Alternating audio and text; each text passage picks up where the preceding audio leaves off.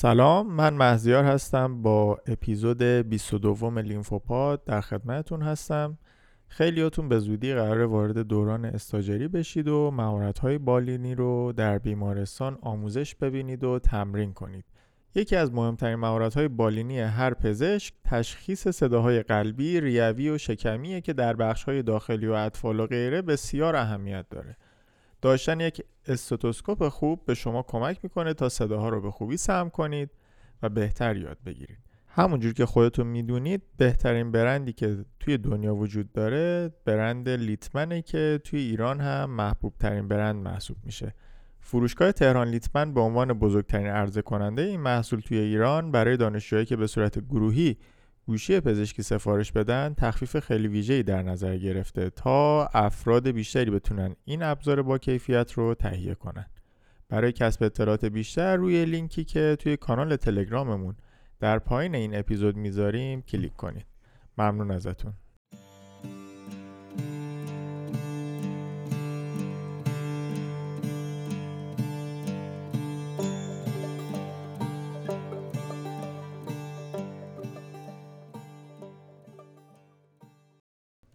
این هفته یک کیس داخل کانال تلگرامیمون قرار دادیم و ازتون خواستیم در مورد تشخیص ها و کاراتون براش بگین.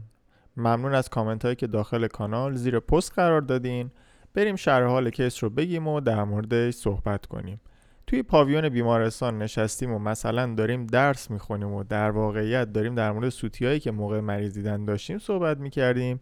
که nurse NICU زنگ می‌زنه که دکتر بیا یه نوزاد NVD ی آوردن ماینش رو انجام بده. ما هم میریم که مریض رو ببینیم.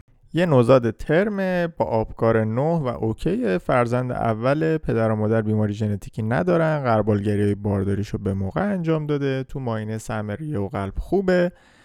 وزن نوزاد 3 کیلوه تقریبا در حدی که می‌تونیم ماینش کنیم همه چیش نرماله. میریم سراغ ژنیتالیاش که جنسیت نوزاد رو بنویسیم و برگردیم پاویون. با عکسی که گذاشتم روبرو میشیم. testis اش رو نمی‌تونیم پیدا کنیم و لمس کنیم. اندازه phallus یا همون penis ش که دیده میشه یک و نیم سانته ولی در نوزاد عادی بالای دو نیم سانت باید باشه. اون چیزی که شبیه به واژن دیده میشه هیچ opening مشخص و واضحی نداره. هیچ چیزی در معاینه inguinal ش دیده نمیشه anus ش طبیعی به نظر می‌رسه و ما می‌بینیم که خب حالا باید چیکار کنیم؟ بالاخره دختره یا پسره؟ یکم استراحت کنیم و برگردیم.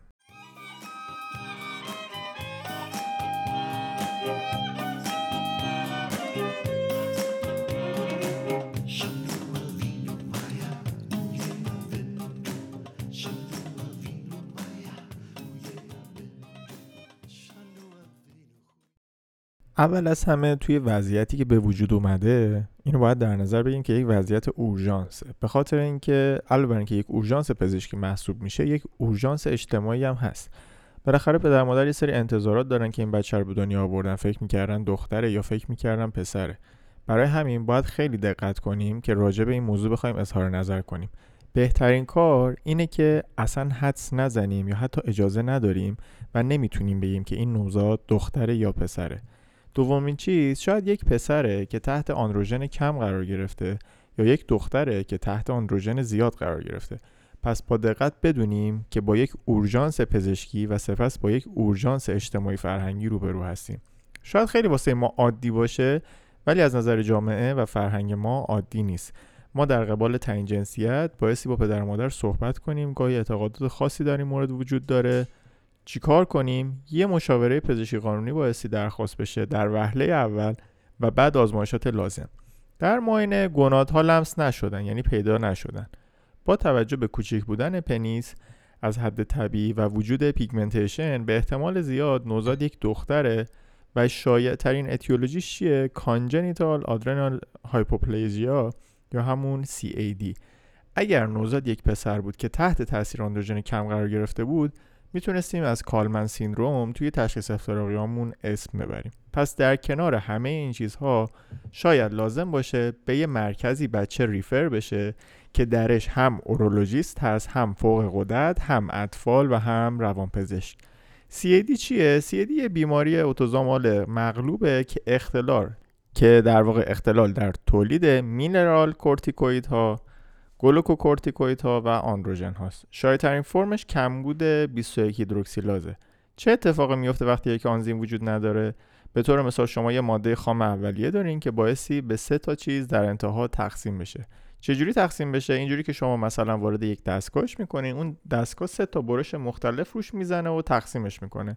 حالا فرض کنین به جای سه تا برش دو تا برش بزنه چه اتفاقی میفته سهم تقسیم شدن از سه به دو می‌رسه در نتیجه از یک طرف یکی از محصولات تولید نمیشه یعنی اون محصول سوم. و اون دو تا محصول دیگه از حالت عادیشون بزرگتر میشه. خب تو این مورد چه اتفاقی میفته؟ آندروژن زیاد. در کنارش نبود کورتیزول باعث هایپوگلایسمی نوزاد و در کنارترش نبود سایر مینرال کورتیکویدها باعث کاهش response به stressor ها میشه. در ادامه چی؟ معمولا تو هفته دوم با یک crisis آدیسون روبرو میشیم. هایپوناترمی هایپوکالمی و اسیدوز.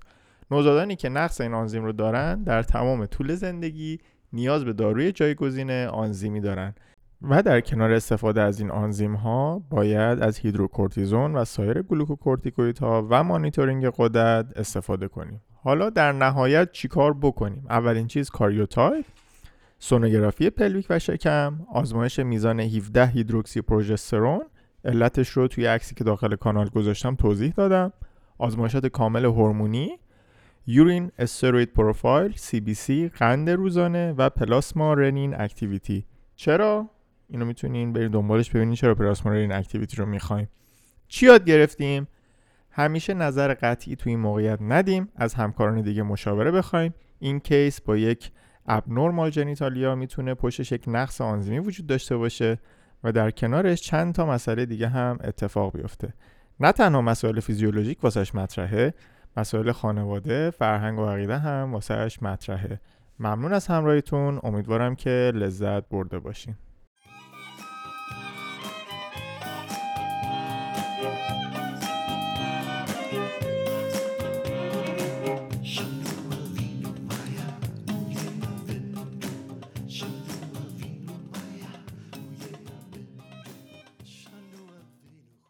سلام مجدد. این اپیزود از page اینستاگرامی دکتر آرش تبرایی ضبط میشه. ایشون زحمت ترجمه رو کشیدن. reference مون Goldfrank's Toxicologic Emergencies edition 11 همش هست. امیدوارم که از موضوعاتی که مطرح میشه لذت ببرید. این قسمت در مورد گازهای مورد استفاده در کنترل شورش مثل گاز CN, CS و CR صحبت می‌کنیم. کلا عوامل کنترل شورش مواد شیمیایی هستند که از عمد طوری طراحی شدن که کشنده نباشن و افراد رو در صورت تماس از طریق تحریک شدید قشای مخاطی و پوست به طور موقت از کار بندازن این تسلیحات به عناوینی مثل گاز اشکاور، محرک، آزاردهنده و اسم دیگرش جمعیت پراکنده کن هم گفته میشه. در دما و فشار نرمال جامد هستند و به شکل آیروسول یا ذرات جامد در اسپری مایع پخش میشن. ویژگی مشترک همه اونها شروع اثر سریع، دوره کوتاه اثر بعد از پایان تماس و آلودگی زدایی و ضریب ایمنی بالاست. اختلاف زیاد بین دوز موثر و دوز کشندش رو میگن ضریب ایمنی.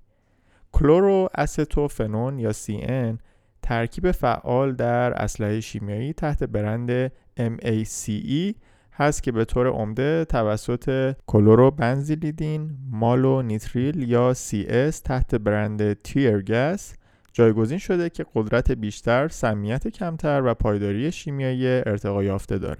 مکانیسم اثرشون چجوریه؟ اینجوریه که درد در غیاب صدمه بافتی به واسطه برادیکینین ایجاد میشه. چجوری؟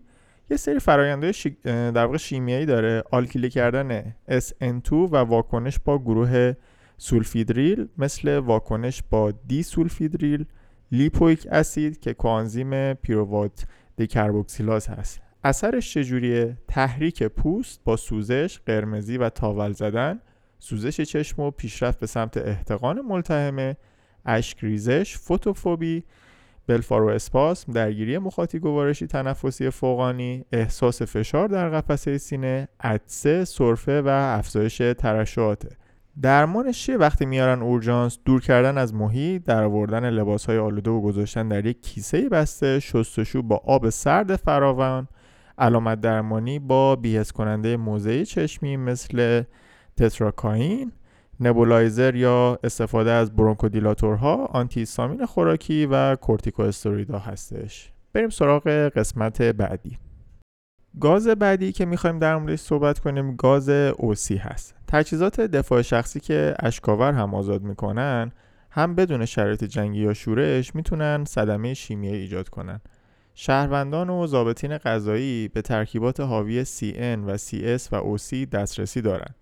گاز OC یا همون oleoresin capsicum یا اسپری فلفل ماده اصلی روغنی هستش که از گیاه فلفل گرفته میشه و حاوی کاپسیکوم یا ترانس 8 متیل N وانیلیل 6 نونامید هست. چه اسم سختی. که یک اشکاور طبیعیه. این ماده گیرنده TRP1 رو فعال می‌کنه که گیرنده درد وابسته به حرارته. و توجیه می‌کنه که چرا فرد در پی تماس احساس حرارت شدید می‌کنه. صدمات شدید پوستی و دستگاه تنفسی و مرگ هم به طور تیپیک در صورت تماس طولانی و شدید می‌تونه رخ بده. درمانش چیه؟ دور کردن از محیط در آوردن لباسهای آلوده و گذاشتن در یک کیسه بسته شستشو با آب سرد فراوان علامت درمانی با بیهس کننده موضعی چشمی نبولایزر و استفاده از برونکودیلاتورها آنتی سامین خوراکی و کورتیکواستروید هاست. بعضی وقتا درماتیت هم از این روغنی که از گیاه فلفل استفاده میشه به وجود میاد.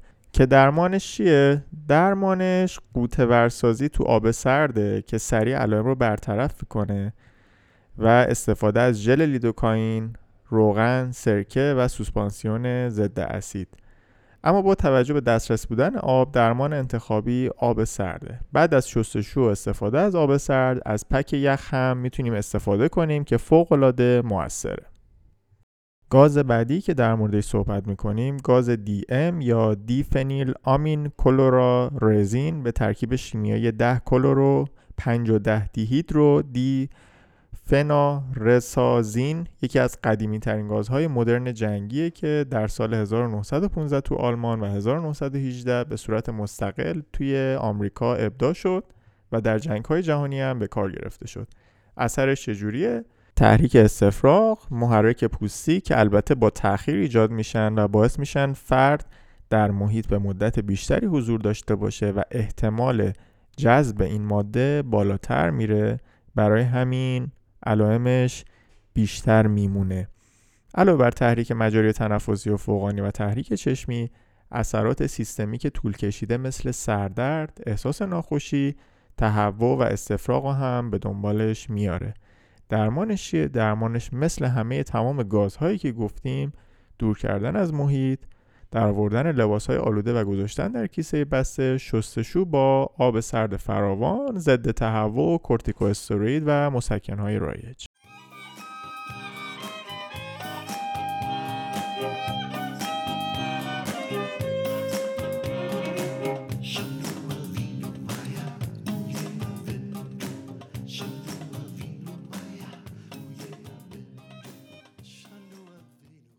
در این قسمت راجع به زخم گلوله صحبت می‌کنیم. عکسش رو خود دکتر تبرایی داخل کانال در واقع داخل page اینستاگرامیش قرار داده. اسلحه ها معمولا اسلحه های ساچمه ای صدمات بالستیک غیر نافذ با سرعت پایین ایجاد می‌کنه. و اشباع فضا برای اصابت به یک هدف کوچک مطرحه و برخلاف تسلیحات دیگه از پروفایل بالستیک خوب، اشباع مقطعی، سرعت بالا، نفوذ زیاد و گسترش کنترل شده خبری نیست. این سلاح به طور کلی کوتاه برد تلقی میشه و ساچمه سرعت خودشون رو خیلی زود از دست میدن تا جایی که در فاصله سی یاردی خطر خیلی کم و در چل یاردی حتی بهترین تیرانداز هم خطر خاصی ایجاد نمی‌کنه. به عبارتی صدمات را باید در اصابت از فاصله کمتر از 20 متر قابل رویت دید. در تایپ یکیش اینطوریه که کمتر از 5 متر طرف فاصله داره. 90 تا 85 درصد انتقال انرژی از اسلحه شلیک شده به فرد اصابت می‌کنه و انرژی جنبشی خیلی زیادی داره در واقع اون ساچمه. در تایپ دوش که فرد توی فاصله 5 تا 12 متریه احتمال آسیب 15 تا 20 درصد کاهش پیدا می‌کنه و پخش شدن ساچمه ها و کاهش انرژی جنبشی و تخریب کمتر نفوذ به پوست سر ولی احتمال کم شکستگی جمجمه رو در پی داره. احتمال صدمه نافذ چشم هم توی فاصله های 5 تا 12 متری به وجود میاد. در تایپ سومش که در فاصله بیشتر از 12 متره میزان مرگ و میر نهایتا تا 3 درصد کاهش پیدا می‌کنه و عمدتا نفوذ به پوست و و نه بیشتر. اتفاق میفته صدمات ایجاد شده توسط در واقع این اسلحه ها در فاصله نزدیک هم که باشه عظیمه. و اگر فاصله دور باشن بر اساس مسیر ترکش مستقیم هستن لذا شدت صدمه به تعداد ساچمه و فاصله بستگی داره. عمدتا کانال های ورودی زیادی در بدن قربانی به وجود میاره در فاصله خیلی نزدیک زخم ورودی می‌تونه حتی خیلی بزرگ باشه. چیکار باید بکنیم وقتی میاد اورژانس؟ یک رادیوگرافی ساده شکمی می‌تونه مسیر و موقعیت ساچمه ها رو مشخص کنه. در سی تی اسکن اثر پخش توپ بیلیارد دیده میشه و همچنین artifact فلزی فشرده. فرق گلوله فولادی با گلوله سوربی چیه؟ فرقشون اینه که گلوله های فولادی معمولا گرد میمونن ولی گلوله های سوربی دفرمه میشن در مورد ساچمه های سوربی میشه از MRI استفاده کرد که ارزش تشخیصی بسیار بیشتری نسبت به سیتی اسکن داره بیمارانی که ساچمه های شاتگان در مسیر گوارشی اونا وارد میشه می‌تونن دچار مسمومیت با سرب بشن و در آوردن اندوسکوپیک این ساچمه ها هر چه زودتر صورت بگیره بهتره. تو این قسمت می‌خوایم در مورد کنترل خونریزی از اندام توی میدان نبرد صحبت کنیم. خارج از میدان نبرد مثلا در شرایط اورژانس پیش بیمارستانی و در شهرها فشار مستقیم روی زخم مهمترین راه کنترل خونریزیه. هر گونه خونریزی مخصوصا اگر تهدید کننده حیات باشه باید کنترل بشه. اگر فرد می‌تونه به خودش کمکی برسونه باید اقدام کنه. اگر نه باید یک امدادگر بهش کمک کنه. گاهی وقتا پیش میاد که شما توی مسیر دارین میرین یه تصادفی اتفاق میفته حتما لازم نیستش که میدون نبرد باشه. یه تصادفی اتفاق میفته و مثلا یه ماشینی به یک موتوری می‌زنه و شما مثلا بالا سرش می‌رسی می‌بینین که طرف داره همینجوری ازش خون چکه می‌کنه. بهترین کار اینه که جلوی کنترل خونریزی رو بگیریم چجوری باید کنترل کنیم؟ در ادامه راجبش صحبت می‌کنیم. در مورد کنترل اولیه خونریزی از بینی هم فشار بر روی نرمی بینی و پایین گرفتن سر رو همه فکر کنم بالا گرفتن. پایین گرفتن سر و گذاشتن یک یخ روی پل بینی باید صورت بگیره. به طور کلی مراحل کنترل خونریزی به شرحیه که خدمتتون میگیم. فشار مستقیم، بانداژ ناحیه خونریزی، بانداژ فشاری، تورنیکه و نهایت گاز جنگی. گاز جنگی حالا شما گاز نداری می‌تونی یه تیکه از پیراهن رو پاره کنی و روش ببندی. خونریزی قابل فشردن یا خونریزی تهدید کننده حیات از یک اندام؟ علت اول قابل پیشگیری مرگ توی تصادفات و اتفاقاتی است که میفته طبیعه سریع یک تورنیکه یا مثل اون برای کنترل یک خونریزی از اندام توصیه شده. چیکار کنی؟ اگر کش داری اگر تناب محکم داری بالاتر از جایی که داره خون ریزی می‌کنه ببندی. مثلا اگر سر زانو باز شده داره ازش خون بیرون میاد بالاتر از زانو رو روی رونو سعی می‌کنی که ببندی محکم تا خونریزی رو کنترل کنی. به طور اولیه این تورنیکه روی لباس بالاتر از زخم به صورت صفر تعبیه میشه. اگر زیر لباس تعبیه میشه باید دو تا سه اینچ بالاتر از زخم باشه. زمان تعبیه تورنیکه باید روش نوشته بشه. اگر خونریزی همچنان کنترل نشد یا نبز وجود داشت میشه از تورنیکه دوم در مجاورتش استفاده کرد. متد تعبیهش چیه؟ بستگی به نوع وسیله داره ولی نهایتا باید نبز دیستال لمس نشه و خونریزی عمده جت شریانی و جریان وریدی خونریزی متوقف بشه و فرد به سرعت به یک مرکز درمانی برسه. تورنیکه مهمترین مداخله در صحنه رخ دادن صدمه برای جلویی جلوگیری در واقع از مرگ و میره. حالا تورنیکه نداریم نمی‌تونیم تورنیکه ببندیم باید در واقع از یک گاز استفاده کنیم. گاز نداریم یک لباس استفاده می‌کنیم یا وسیله مشابهش که در این روش باید با دست قالبمون گاز رو بگیریم و داخل زخم فرو ببریم. بقیه زخم رو هم بایستی با همون لباس یا با یه لباس های دیگه پر کنیم. برای مثال شریانی پاره شده لباس رو داخلش فشار میدیم و حداقل سه دقیقه مستقیم و محکم فشار میدیم. اگر خونریزی بیشتر از سه دقیقه ادامه داشت گاز رو در میاریم و یک گاز جدید رو طبق روش قبلی که باید روی خود زخم فشار بدیم و داخلش فرو ببریم استفاده می‌کنیم. در حین انتقال حواستون به خونریزی وریدی یا بیرون زدن خون از لبه زخم هم باشه. میشه در واقع از گاز سوم هم استفاده کرد. اگر خونریزی کنترل شد بانداژ محکم باید بکنیم و که طوری که اون لباس سر جاش بمونه. بلا استثنا در هر کیف امدادی که همراهتون ممکنه تو ماشین داشته باشیم باید تجهیزات کنترل خونریزی برای تمام تکنیک های گفته شده وجود داشته باشه. شما می‌خوای بری مسافرت توصیه ما همیشه به شما اینه که یه دونه آمپول اپینفرین برای زمانی که ممکنه شوک آنافیلاکسی داشته باشی توی خانواده ممکنه به وجود بیاد یه دارویی بخورن یه غذایی از مثلا باقی جایی استفاده کنن که آنافیلاکسی بهشون دست بده. یه دونه آمپول اپینفرین همیشه همراهتون داشته باشین. چیز دیگه ای که هست اینه که اگر یه کیف کیفی دارین که باش می‌برین مسافرت یه کیف امدادی کوچیک هم همیشه تو ماشینتون به خاطر اتفاقات غیر مترقبه در واقع مترقبه ای که پیش میاد بایستی همراهتون باشه. مثل در واقع اون کپسول آتش نشانی که توصیه میشه که داخل ماشیناتون هم داشته باشین. کلا توی صدماتی که خونریزی اتفاق میفته ما توی پزشکی ABCD همیشه برامون مطرحه. با این تفاوت که توی صدمات خونریزی دهنده ABCD مطرح نیست و اول C یا گردش خون با تمرکز بر خونریزی اولویت داره و بعدش میریم سراغ راه های هوایی و غیره. برگردیم سراغ اثر گلوله.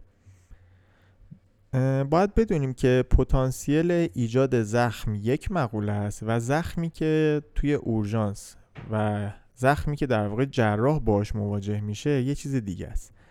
صدمه بافتی به میزان کارایی انتقال انرژی وابسته است. در گلوله‌ای که از بدن خارج نشه تمام انرژی انتقال پیدا می‌کنه. در آزمایشگاه ها از قالب های صابون با خواص پلاستیک یا ژلاتین به همراه دوربین های با سرعت عمل بالا برای بررسی اثر گلوله استفاده می‌کنن در واقع. گلوله های با سرعت بالا و دارای غلاف تمام فلزی در حین ایجاد حفره اولیه در بدن قربانی و بعد از اون ممکنه تا 270 درجه چرخش داشته باشن و سر و ته بشن. کل بدنه خارجی در تماس با محیط اطراف قرار بگیره سرعت کاهش پیدا کنه و استرس زیادی به گلوله وارد بشه و تمام انرژی جنبشی خودش رو از دست بده.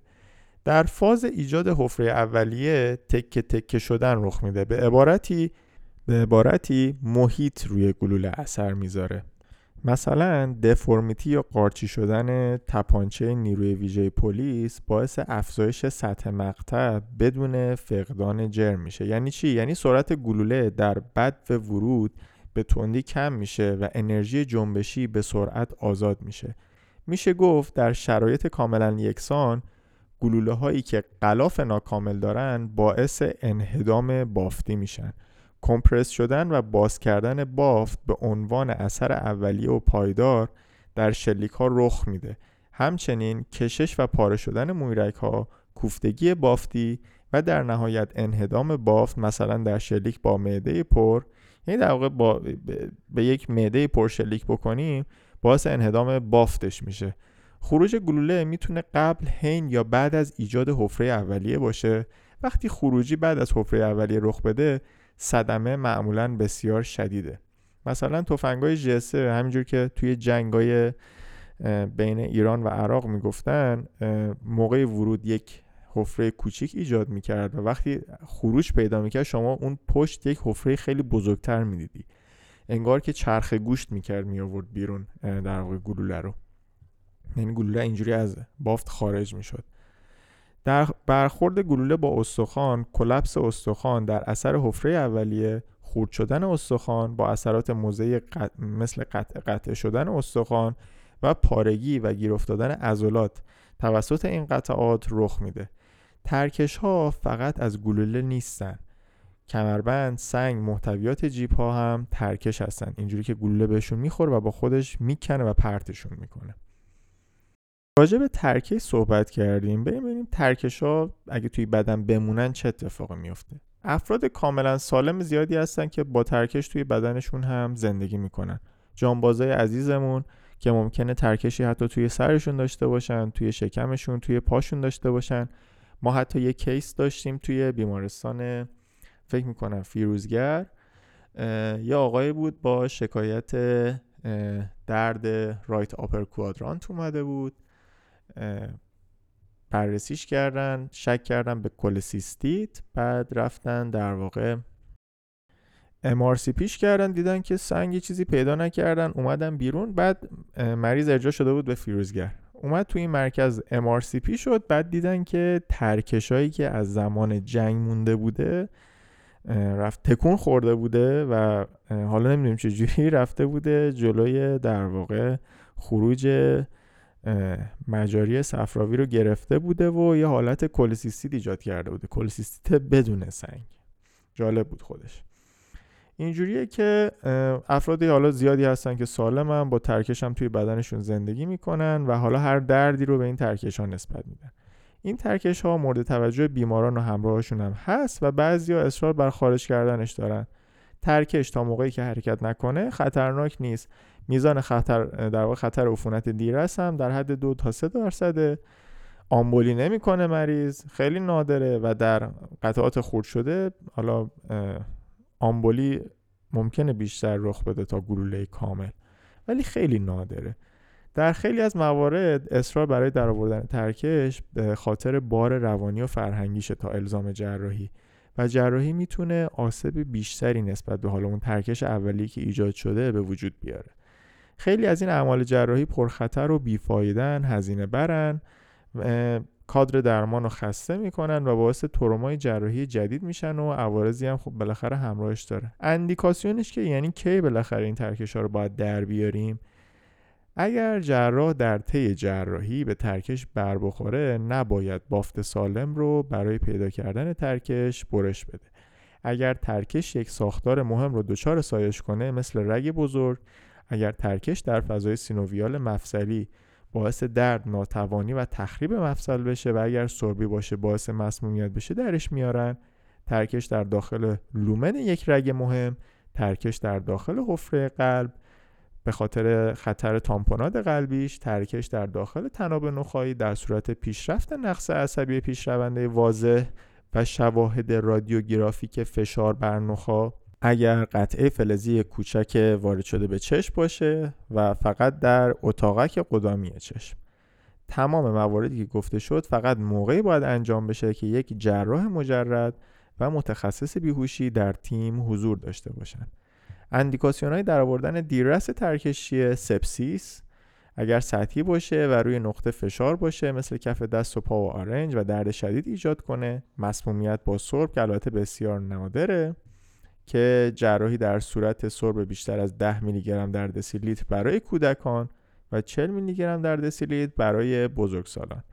البته قبل از جراحی باید سطح سرومی سرب رو پایین بیاریم تا از مسمومیت ها جلوگیری بکنیم. صحبت انتهایی هم بکنیم. اپیزودی خورده طولانی تر از همیشه شد تا جمعش بکنیم. یه جا راجع به شکستگی استخوان با در واقع گلوله صحبت کردیم. کلا توقف گلوله توسط استخوان بدون شکستن شکستگی دیوت یا دریل هول که مارپیچیه و به علت فشار وارده بر استخوان هستش به وجود میاد. کلا سه دسته شکستگی داریم. یکی از مدل هاش همین شکستگی دیوته دومی سوراخ کوچیک با حفره سازی کوچیک و کلاپس استخوان روی خودشه در محل شکستگی بدون منهدم شدن. یکی هم شکستن استخوان و قطعات زیاد که هر کدوم بافت اطراف آسیب میسن در واقع میرسونن. من خیلی سعی کردم که کوتاه و خلاصه در مورد اتفاقایی که ممکنه رخ بده صحبت کنم و یه دیدی از این موضوعات بهتون بدم. چرا که ممکنه ما در طی دوران حالا اینترنیمون استاجریمون در طول دوران تخصصمون با اینجور کیس ها روبرو نشیم. برای همین شاید گاهی وقتا لازمه که در موردشون بیشتر بدونیم بیشتر تحقیق کنیم. من خیلی خلاصه و کوچیک انتخاب کردم کیس ها رو. اگر دوست داشتین می‌تونین خود کتاب اصلی رو که اول اپیزود معرفی کردم پیدا کنین و در واقع مطالبش رو بخونین. اگر مایل بودین که حالا اطلاعات بیشتری تو این مواقع داشته باشین می‌تونین از page دکتر آرش تبرایی dr.arash.تبرایی page لذت اورژانس صفحه تخصصی آموزش طب اورژانس استفاده کنین. امیدوارم که از این مباحث لذت برده باشین.